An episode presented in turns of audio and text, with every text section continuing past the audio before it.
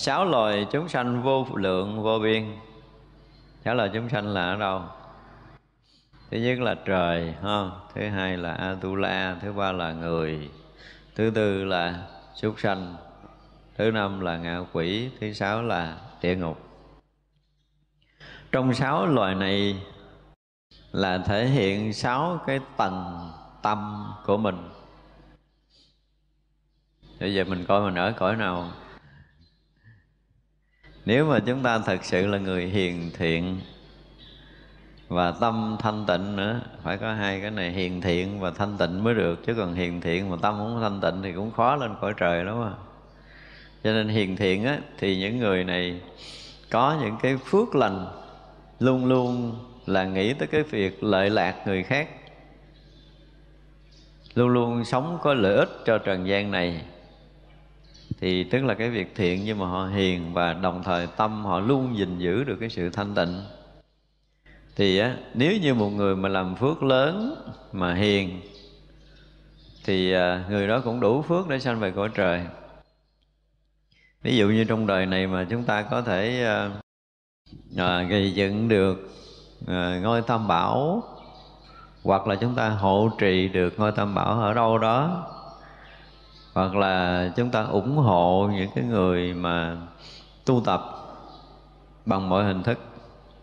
Hình thức không có nghĩa là chúng ta chỉ biết bỏ tiền rồi cúng dường. Đối với tam bảo thì chúng ta có thể làm đủ tất cả mọi điều để gìn giữ, hộ trì tam bảo. Chúng ta có điều kiện để thân cận gần gũi thì chúng ta thân cận gần gũi. Chúng ta không có điều kiện thân cận gần gũi thì cái tâm chúng ta hoặc là chúng ta phải có một công việc làm từ xa chúng ta gìn giữ cái thanh danh, cái uy tín của tam bảo. Mà việc gìn giữ thanh danh, uy tín tam bảo là việc rộng lắm, không có nhỏ đâu. Ví dụ như bây giờ mình là một phật tử, thì mình giữ cái thanh danh tam bảo là cái gì? Ngoài cái việc, ví dụ như người ta xúc chạm tới tam bảo, thì mình phải thể hiện cái trí tuệ của mình. Thể hiện cái đạo hạnh của mình, chứ không phải là mình hơn thua, mình chống đối người ta thì nếu như đối trước người ta, mình có trí tuệ hơn và đạo hạnh mình hơn, để mình thuyết phục được họ là một người phật tử khi đụng cái chuyện nghịch cảnh và họ vẫn sống tốt, họ vẫn thể hiện một cái đạo đức của đức phật dạy, không chống đối, hơn thua, mà thể hiện cái tình thương của một cái người con phật thực sự đối với họ thì vậy là chúng ta thuyết phục được họ chứ không phải chúng ta chống đối. Đây không phải chống đối. Đối với đạo phật là tuyệt đối cái chuyện chống đối hơn thua là không có. Thì như vậy là ta nói tới đạo phật là ta sẽ khen cái bà phật tử nè. Đó tôi thấy bả hồi xưa bả hung dữ dễ sợ lắm nha. Bây giờ bả đi chùa thời gian cái là bả hiền. À, đụng tới bả thì bả thể hiện được cái đạo đức mà bả đã học được ở trong đạo phật. Thì đó gọi là dinh giữ được cái thanh danh từ ở xa mặc dù mình không đi chùa không có thân cận gần gũi chùa. Nhưng mà chúng ta thể hiện được đời sống đó là xem như là chúng ta gìn giữ được thanh danh của tam bảo. Như vậy là nếu mà chúng ta một lần làm được cái điều đó là phước chúng ta rất là lớn, vì xã hội họ sẽ nhìn đạo phật qua cái người thân cận nhất là đời sống cá nhân của từng người phật tử. Và họ nhìn qua cái người mà chuyên tu là tăng ni thì đương nhiên là tăng ni phải thể hiện đời sống của tu sĩ thực sự trang nghiêm thanh tịnh rồi. Không phải là hiền thiện giống như phật tử, mà phải thực sự là trang nghiêm, phải thực sự là thanh tịnh mới thể hiện được cái cái người gọi là gì? Tăng bảo, đúng không? Thì như vậy là nếu phật tử và chư tăng mà được như vậy, chư tăng chỉ cần à, gìn giữ giới thể thanh tịnh, sống một đời phạm hạnh, chưa có thiền định, chưa có gì thì ờ, đủ để tạo phước điền cho thế gian. Và có, cũng có khả năng là sinh về cõi trời. Theo trong giới học thì giữ giới thanh tịnh cũng có thể sinh về cõi trời. Nhưng mà thật sự, ở thế gian nó có rất là nhiều cái mẫu chuyện mà để cho người ta có thể sinh về cõi trời. Ngoài cái chuyện ủng hộ ờ, tam bảo rồi, giống như là cái thời của đức phật chúng ta nghe rất là nhiều lần cái mẫu chuyện của út già trưởng giả, đúng không? Mình đừng có đụng tới ông cấp cô độc, ông cấp cô độc thì lớn lắm rồi.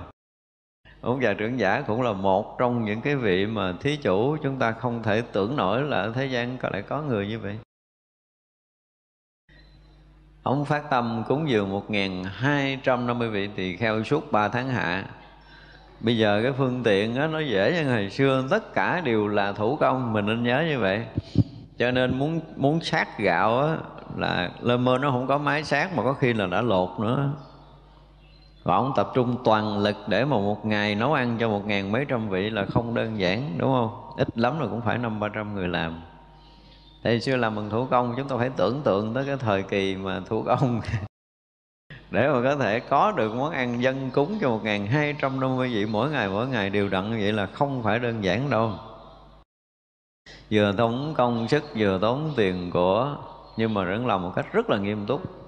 Hơn hai tháng rồi. Thì à, cạn kiệt tiền của tại vì lo, nói chung là ví dụ như mình một cái chùa như thế này mà mình lo một đại lễ là muốn ờ, nghỉ thở mấy tháng trời chưa phục hồi. Mọi kia là cứ mỗi ngày mỗi ngày mỗi ngày suốt ba tháng là khó lắm, không đơn giản đâu. Và nhất là tiền của cạn kiệt. Và khi cạn kiệt tiền của rồi á, thì ờ, bắt đầu vợ con nao núng. Những người làm bắt đầu run sợ. Và họ nhìn trong kho là nếu cúng ba ngày nữa là sạch thì là hết vốn liếng làm ăn thì cũng là gia đình, ra ăn mài chứ đâu có còn, không có cái chuyện mà vay vốn ngân hàng giống như bây giờ. Không có chuyện đó nữa. Có tiền thì làm, không có tiền nghĩ thôi. Thì gia đình rất là nao núng, rất là sợ hãi. Thì lúc đó mới đến gặp mấy vị đại đệ tử của đức phật. Thì xá lợi phất ngày một kiền liên thưa thỉnh lên xin quý ngài khuyên dùm chồng tôi nó dừng tay lại dùm đi. Đúng không? Chứ cái, cái tình trạng này là ba ngày nữa là cả như gia đình tôi ra ngoài đường. Không có cơm ăn không áo mặc nữa. Thì chưa biết lúc đó sẽ ra sao. Cúng dường gì đâu mà hết nhà hết của vẫn tiếp tục cúng. Thì ngày xá lợi phất khuyên là ông dừng lại đi. Chuyện cúng dường chư tăng còn nhiều. Thì uh, kỳ này ông không thực hiện được thì ờ, đợt sau ông chuẩn bị rồi, bắt đầu ông thỉnh chư tăng lại, giờ để cho người khác phụ với ông cúng.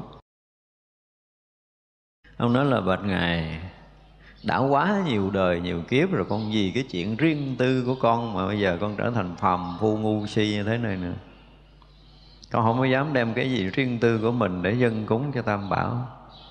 Cho nên giờ phút này con như thế này xin ngài cho con hy sinh được của cải và thân mạng của con trong đời này để con cúng dường tam bảo. Và xin quý ngài đừng bao giờ có cái lời nào can gián nữa. Ngài xá lợi phất buộc phải rút lui thôi. Thì như vậy là đêm đó cái ghế vua trời đế thích bị rung rinh cái ghế. Cái phước này đâu phải phước bình thường nữa mà anh vua trời sắp sửa bị thay phước lớn quá, cũng vừa một ngàn mấy trăm năm mươi vị mà chấp nhận hy sinh tiền của tính mạng thì phước này không phải là làm chúng trời nữa mà phải làm tới vua trời nữa. Cho nên vua trời đế tích bị rung lai rế. Ảnh sợ quá, ảnh dùng hết thần lực, ảnh coi cha nào chuẩn bị thế tao. Thì nhìn xuống thế gian, thấy ông út già trưởng giả này, sáng rực hào quang. Sáng hơn hào quang của ảnh. Sáng hơn hào quang mới thay ghế được phước cảnh giữ đến độ mà vua trời đế thích sợ rồi. Thì ông nói không được, cái kiểu này là mất ghế vua đêm nay là phải xuống. Xuống trần gian, cứ là bây giờ cái kho báu cha này mà lấy ra nhiều, nhét vàng vô ngọc ở đó để mà hùng quốc cúng dường. Âm thầm vậy thôi. Thì út già trưởng giả mới đứng suy nghĩ là còn cái kho, còn ba kho cuối cùng thôi. Một kho là coi như là ngày thì đứng suy nghĩ không biết lấy cái kho nào cuối cùng mở cửa kho ra thì thấy vàng đầy ngọc ở đó để có thể tiếp tục cúng dường cho chư tăng ở thời đó. Như vậy là ông lấy, cứ lấy ờ, bao nhiêu tiền vàng ra thì nó đầy ngọc kho trở lại, lấy nhiêu tiền vàng ra đầy ngọc kho trở lại. Và cuối cùng ông làm tròn cái bổn nguyện là cúng dường đủ ba tháng hạ cho chư tăng trong lúc đó và chuyện sau đó thì ông nói là ông có thay ghế ông vua trời hay không thì đoạn đó chấm hết rồi. Nhưng mà chắc chắn chắc chắn là vua trời đế thích. Cúng đó cũng là cúng ké chứ không phải là quyết liệt, quyết tâm cúng giống như là hy sinh thân mạng và cổ cải giống như ông này thì chắc chắn ông này hơn ông trời đế thích. Ông trời đế thích gì là giữ ghế thôi mới đem tiền vàng xuống. Để thay thế thì cái tâm hẹp hòi còn trong trong kia là bán mạng để cúng thì cái tâm cũng sẽ khác hoàn toàn. Chắc chắn là vô trời để thích. Sau cái ờ, sau cái đợt này là phải nhường ghế cho ông út già trưởng giả chứ không thể nào khác hơn được. Nhưng mà ở kinh thì không nói tiếp đoạn sau. Thật ra chúng ta thấy là khi một người mà đối với Tam Bảo từ cái thời trước Đức Phật nữa Tức là thời Phật quá khứ, ví dụ thời Phật quá khứ đi Thì ờ, chúng ta thấy Ngài Xá Lợi Phất được sinh ra là sao? Cái thân cũng vàng ống, đúng không? Cái thân vàng vàng ròng nhưng mà thua Đức Phật thôi thì như vậy là nhân quả của một cái thời quá khứ có một lần là có một đức phật trên đường để khất thực, đi ngang cái dũng bùn thì ông đó là phật tử, ông nằm xuống để cho đức phật bước qua và đức phật bước qua để gieo duyên lành cho ông vậy đó mà nhiều đời nhiều kiếp sinh ra là cái thân đẹp đẽ, trang nghiêm, y óng ánh như vàng rồng. Nhưng mà cái phước chỉ thua đức phật thôi. Tức là đời cuối ổng, cái thân ổng cũng vàng óng ánh chứ không phải là bình thường. Và trí tuệ thì siêu việt cũng dưới Đức Phật. Trong cái thời đó là dưới Đức Phật là ngài xá lợi Phất. Và trí tuệ bậc nhất trong cái hàng đệ tử của Đức Phật. Như vậy là chúng ta thấy là có những người đối với Tam Bảo mà họ làm gần như là bỏ mạng. Thì người thế gian xem họ là cái người ờ, không có ờ, bình tĩnh. Có nhiều người bị chê vậy. Nó làm bán mạng cho tam bảo, họ nói là cái gì đó, về cuộc sống cá nhân, không lo lo đủ thứ chuyện này nọ nọ kia. Nhưng mà thật sự là đó là những người họ hiểu biết rất là sâu về Phật pháp và cái tâm đền ơn và báo ơn đối với tam bảo với họ là không bao giờ vơi. Và họ, khi mà họ nhận được Phật pháp rồi, họ sẽ nói một câu là gì? Đối với tam bảo, con có thể bỏ hàng ngàn cái thân mạng này, hằng hà, sa số thân mạng con chưa đủ để có thể đáp đền. Chứ còn thân này có gì? Còn mình giờ làm cực cực, vài ba bữa ngồi kể. Thì thì biết rằng cái phước mình nó tới đâu rồi. Thiện căn mình bao lớn cho nên là những người đó dứt khoát là sẽ sanh về cõi lành. Khi mà cái tâm nó hy sinh cho tam bảo, dù chúng ta ở bất kể ở cái môi trường nào, thì chúng ta cũng có thể làm lợi cho tam bảo. Thì như vậy là người này là phước để có thể sanh về cõi trời. Còn một cái tầng thứ hai nữa là gì? Atula. Thì như vậy là những người đó rất là nhiệt tâm, rất là nhiệt tình và cũng sống có lợi ích. Nhưng mà thứ nhất là gì? Tâm sân hận không có dằn được. Cái thứ hai là cái lý tưởng giác ngộ giải thoát không có. Đó, Atula nó có cái này tức là ảnh cũng làm lợi ảnh cũng có hy sinh cho một tập thể nào đó chứ không nhất định là tam bảo. Ảnh có khả năng giúp được có lợi ích cho số đông. Nhưng ảnh không có lý tưởng giác ngộ giải thoát. Là chúng ta phải thấy được cái là không có lý tưởng giác ngộ giải thoát nữa. Và đừng có dùng từ là nhiều sân hận, còn sân hận không có dứt trừ chứ không phải là nhiều.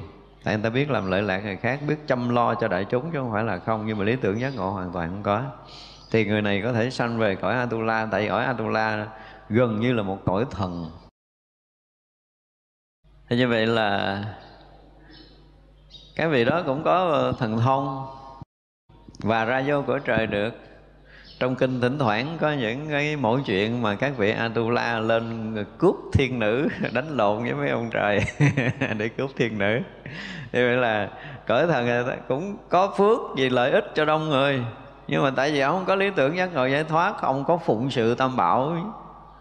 À, đối với tam bảo mà phụng sự được và học hỏi lý thuyết giác ngộ giải thoát và mình có cái tâm nguyện có cái định hướng giác ngộ giải thoát thì mới sanh về cõi trời nha còn những cái việc lợi lạc ở thế gian có thể về cõi a-tu-la hai hướng rất rõ ràng để chúng ta thấy là hai cái ông này có khi á, có những người làm lợi lạc cho cả một đất nước. Nhưng mà họ không có thể được sanh về cõi trời đâu á, vì không có lý tưởng giác ngộ giải thoát và không có tu tập. Cho nên về cõi thần Atula vì vậy mà ông vẫn có quyền lực và có thần thông, chứ không phải hơn cõi người mình vì ở nhân gian họ đã làm lợi cho nhiều người, có nghĩa là khi họ chết họ chắc chắn là sẽ hơn nhiều người, chứ không thể nói câu khác được. Bây giờ mình nhìn sơ qua một con người sống ở xã hội này. Chúng ta có thể tự đoán được là người này sẽ hơn mình sau khi họ bỏ thân mạng này. Tại vì một người mà hơn người khác không có nghĩa là hơn nhiều quyền lực, không phải là họ có thế lực là họ hơn nhưng mà họ hơn người khác ở cái chỗ là họ làm lợi nhiều người quá. Nhưng mà xét xem coi họ đủ để có thể về cõi trời hay không là coi cái lý tưởng giác ngộ của họ tới đâu nữa. Hay cái này chúng ta có thể đoán được là họ về tới cõi trời hay là họ về tới cõi Atula. Và Atula không có nghĩa là họ không có phước chỉ một cái là trí tuệ giác ngộ họ không có thôi nha. Họ không có thua mấy chư thiên cõi trời. Đây là điều mà chúng ta phải biết cho nên mới dám là ngang nhiên vô cướp thiên nữ chứ. Đâu có phải thua cõi trời đâu. Cũng ngon lành lắm nhưng mà tham sân thì không có từng tu tập cho nên là, là thích cái gì là làm cái đó. Thích thiên nữ là lên đánh lộn mấy ông trời bắt thiên nữ. Thế vậy là cõi đó là cái con người sống ở loài người hoặc là sinh hoạt ở những cái nơi mà có lợi ích cho số đông, nhưng mà không có lý tưởng giác ngộ giải thoát, không học hỏi đạo lý nhiều, không có lý tưởng giác ngộ giải thoát. Còn cái cõi nữa là cái gì? Biết phân biệt phải trái đúng sai. Biết nhân quả và gìn giữ được ngũ giới. Chúng ta phải thấy là phải biết phân biệt phải trái đúng sai mới được. Chứ có những người à, cũng quy y rồi nhưng mà phân biệt đúng sai họ không rành. Chúng tôi dùng cái phân biệt đúng sai nó rộng lắm chứ không có hẹp đâu. Đừng nghĩ là chuyện đúng, chuyện sai ở xã hội một cách bình thường. Mà cũng phải biết, có nghĩa là phải biết gì về chân lý, đúng không? Tại vì biết nhân quả nghiệp báo và tôn trọng nhân quả nghiệp báo. Chúng tôi phải dùng cái từ là tôn trọng. Tại vì một phật tử hiểu nhân quả nghiệp báo mà không có tôn trọng nhiều khi giận lên rồi cũng chửi người ta một cách bình thường có nghĩa là người đó không tôn trọng. Nhiều khi mình cũng khinh thường người khác thua mình có nghĩa là mình cũng không tôn trọng nhân quả. Nếu tôn trọng nhân quả là không dám khinh thường người khác mình phải tôn trọng và cung kính loài người. Ví dụ vậy nếu mình là con người. Thì vậy là khi một người mà biết nhân quả rồi thì họ không bao giờ gây ảnh hưởng tới cái uy tín cái thanh danh của tam bảo. À, tới mức độ đó một người phật tử mà làm mất cái thanh danh của tam bảo là không được. Thì như vậy là mình có cái sự sai trái trong cái đời sống, xã hội, thì mình là cái người gì? Không có tôn trọng nhân quả và không biết rõ sự đúng sai. Thì như vậy là loài người mà tốt, đúng đắn thì người đó phải rất là tôn trọng nhân quả. Không phải hiểu bình thường đâu. Rất là tôn trọng nhân quả nghiệp báo. Rồi biết phân biệt đúng sai có nghĩa là ít lắm thì cũng hiểu biết được chân lý giác ngộ giải thoát và có cái định hướng giác ngộ giải thoát. Và rất là trân quý năm giới. Không phải gìn giữ mà đối với chúng tôi là phải trân quý. Để họ có thể không bao giờ bị phạm năm giới này. Và đủ tư cách đời sau làm người tốt, tiếp tục đi theo con đường giác ngộ giải thoát nữa. Đến cái tầng thứ tư là cái gì? Súc sanh thì là cái người này không biết phân biệt phải trái nữa thích cái gì làm cái đó. Thậm chí ở trong chùa, thì mình nhìn thấy cái đầu đó là không thể làm người rồi sao luôn, ngay cả những người xuất gia. Cứ làm theo ý muốn của mình. Thích gì làm đó, thích ăn ăn thích ngủ ngủ thích chơi chơi. Thì cái đầu này chắc chắn không thể thành người rồi sao được.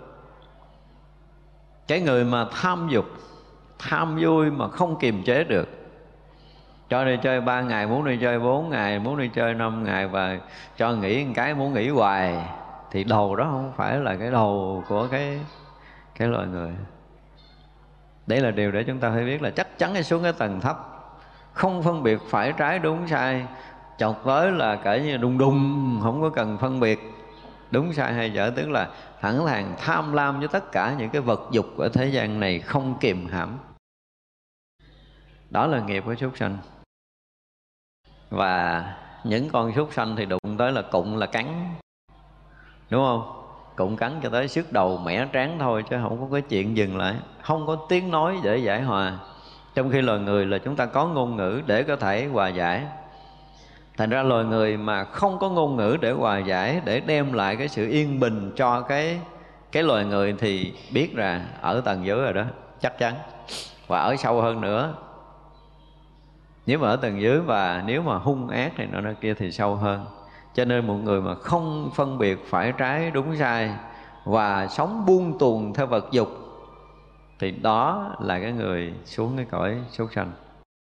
Chúng ta phải thấy rõ là coi mình ở cái tầng nào nha coi ví dụ như mình có đi chơi cái là chơi đức thắng không không biết thắng này à, ờ, chơi rồi mình thấy nó chưa đã chơi hai ngày ba ngày năm ngày bảy ngày cho tới năm bảy tháng mình thấy không đã. Và cả một đời cứ theo thú vui vật dục. Mà chúng ta chưa có cảm giác rằng nhiều khi là ờ, đi cũng hết nổi đứng cũng hết nổi rồi nhưng mà những thú vui là chưa bao giờ muốn dừng nhớ đi không nổi gắn uống thuốc bổ để đi quậy tiếp. Đúng không? Tức là mình không có khả năng mà ngày mai đi chơi là bữa nay cũng gắn uống thuốc bổ làm gì để cho nó đủ sức chơi một cái đi rồi về nhà tính sao đó, ví dụ như vậy thì vậy là người ta không có phân biệt không biết gìn giữ. Nó ngược lại ha, cái người có tu thì họ hướng tới phạm hạnh và họ hướng tới phạm hạnh thì không bao giờ họ bị dục nhiễm lôi cuốn còn những người bị dục nhiễm lôi cuốn thì cũng đường phạm hạnh xem như bị tắt và xuống cõi dưới loài người là súc sanh. Đây là cái điều mà chúng ta nhìn lại tâm mình. Đây là những cái ở trong tâm. Và cái nữa là gì? Do cái lòng tham quá độ, cho nên sinh cái từ đâu? Từ đâu sanh lòng tham quá độ?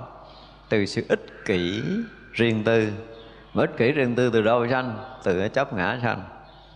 Thật ra một người chấp nản nặng thì người đó sẽ rất là ích kỷ. Và người ích kỷ thì rất là tham lam, Mà tham lam thì rất là bảo thủ. Và do quá bảo thủ cho nên thủ lợi về mình, còn thiên hạ làm sao kệ người ta. Chung quanh người ta có đối, có khác, có khổ là chuyện của người ta. Nhưng mà mình vẫn tiếp tục để mình làm gì? Đem cái lợi riêng tư cho chính mình.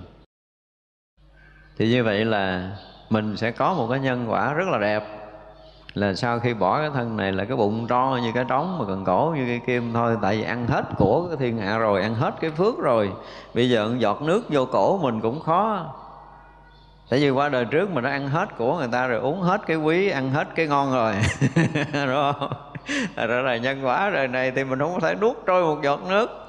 Gặp nước nó biến thành như là cái gì? Pha lê thì không thể uống được mà còn cổ rực cháy. Đó là cái cái nghiệp của cái người mà đã thể hiện sự ích kỷ nhỏ nhen, bảo thủ trong đời sống này. Sự riêng tư, ngã chấp, không bao giờ nghĩ tới cái lợi ích, cái khổ đau, cái cực nhọc của người khác. Thì điều đó nó là cái nhân của ngạ quỷ. Còn cái nhân của địa ngục là gì? Chúng ta phải dùng cái từ mà nghe là mình biết xuống địa ngục rồi. Nó là cái gì? Những cái loại tàn ác, loại tàn nhẫn. Đúng không? Loại độc ác, loại tàn nhẫn. Tức là dẫm đạp, sát hại trên đau khổ của người khác để đem lại quyền lợi cho chính mình. Thậm chí là mình giết người. Mà giết một người mình thấy không đủ, mình giết nhiều người ví dụ như có những cái kẻ cướp mà vô nhà người ta giết ông cha thì thấy không thể lấy tiền được rồi giết vợ giết vợ rồi thấy ờ, không được rồi giết con. Mà thậm chí có những đứa con rất là nhỏ, nó cũng chém chết để nó lấy của, lấy tiền thì loại đó là gọi là tàn độc, loại tàn ác, tàn nhẫn. Phải dùng ba cái tàn đó mới đủ xuống địa ngục. Đúng không? Giết loài thú thì giết một con không thấy đủ, phải giết nhiều con. Thì vậy là cái tâm tàn ác, tàn độc, tàn hại, tàn nhẫn đó, phải thêm bốn cái tàn chứ không phải ba cái tàn. Thì vậy là chúng sanh bị chết, bị khổ đau dưới cái bàn tay, dưới sự suy nghĩ của người đó. Thì nhân địa ngục, tàn độc chừng nào, tàn hại, tàn sát nhiều chừng nào thì sao? Cái sự đau khổ của địa ngục người này càng nhiều chừng đó.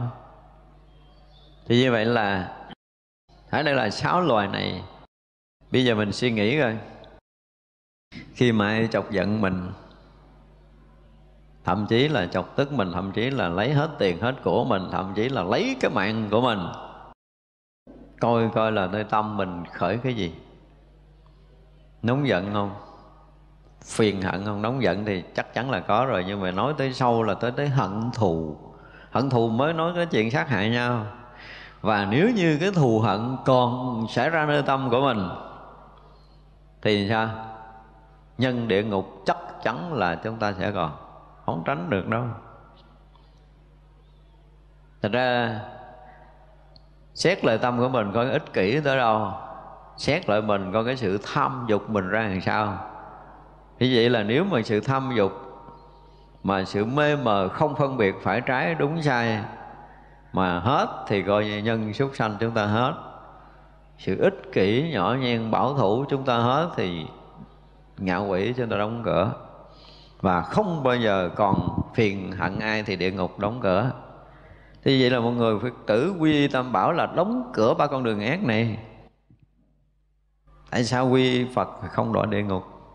Nhưng Phật luôn luôn từ bi, Trí tuệ, Không có cái vụ sát hại người ta. Mình hướng về cái chỗ từ bi, Hướng vào trí tuệ Thì không bao giờ có một cái niệm xấu ác xảy ra Cho nên không bao giờ đi vào con đường địa ngục. Cho nên nhiều khi chúng ta quy y, Chúng ta không hiểu nổi điều này. Thì khi mà chúng ta quy y pháp với cái trí tuệ giác ngộ ở trong những lời Đức Phật dạy, thì chúng ta sống một cái đời sống xả ly không có ích kỷ, không nhỏ nhen, thậm chí là không chấp ngã nữa nếu chúng ta hiểu tới. Thì không bao giờ rớt xuống cái tầng ngạ quỷ. Chúng ta sống có lợi ích, chúng ta sống thương yêu lợi ích thì ngạ quỷ sẽ đóng cửa và chúng ta có trí tuệ để phân biệt chân lý là gì cái gì không phải chân lý đúng không? Chúng ta thấu hiểu được nhân quả, chúng ta tôn trọng nhân quả. Thì không bao giờ xuống cái tầng súc sanh. Và chúng ta hướng tới con đường phạm hạnh, không phải đam mê dục lạc thì đường súc sanh xem như là chúng ta đó tức là ít lắm phải đóng cửa ba con đường ác này cái đã là cái mức thấp nhất. Thì như vậy là ở đây Đức Phật nói là trong sáu loài chúng sanh vô lượng vô biên, tức là không tính lượng được chúng ta nói cái loài súc sanh rất là dễ bị dính vào đối với loài người chúng ta. Loài người chúng ta là cách cái loài súc sanh đường tơ kẻ tóc. Và có nhiều lần chúng tôi nói là gì? Cái tâm dục á, tâm ái dục của chúng ta mà còn ở cuối đời á thì rất khó thoát khỏi cái loài súc sanh. Khó lắm. Tại vì á ở trong kinh Đức Phật nói làm sao? Sau khi bỏ cái thân mạng này mà được thọ tha sanh trở lại làm người á, là khó vô cùng. Đức Phật ví dụ giống như một con rùa mù. Một trăm năm từ dưới biển mới nổi lên một lần, đúng không? Và trên cái biển mênh mông đó 100 năm mới có một khúc gỗ trôi ngang một lần. Mà con rùa mù mới từ dưới biển nó nổi lên được mà nó chung vô cái khúc gỗ đó là không thể dễ rồi thì cái việc mà chúng ta bỏ thân mạng này để đời sau mà được làm người, nó khó, đức phật nó còn hơn là cái chuyện của con rùa mù chung với bọng cây. Này. lý do tại sao? Cõi này là cõi gì? Cõi này là cõi dục. Và khi mà cái dục của âm dương á, quan hệ nhau nó thoát ra một cái loạn ngọn lửa dục. Bất kỳ cái loại âm dương của các loài súc sanh cũng như loài người của mình. Và ngọn giữa dục đó nó hấp dẫn cái dục tâm của mình và mình không bao giờ kiềm chế được.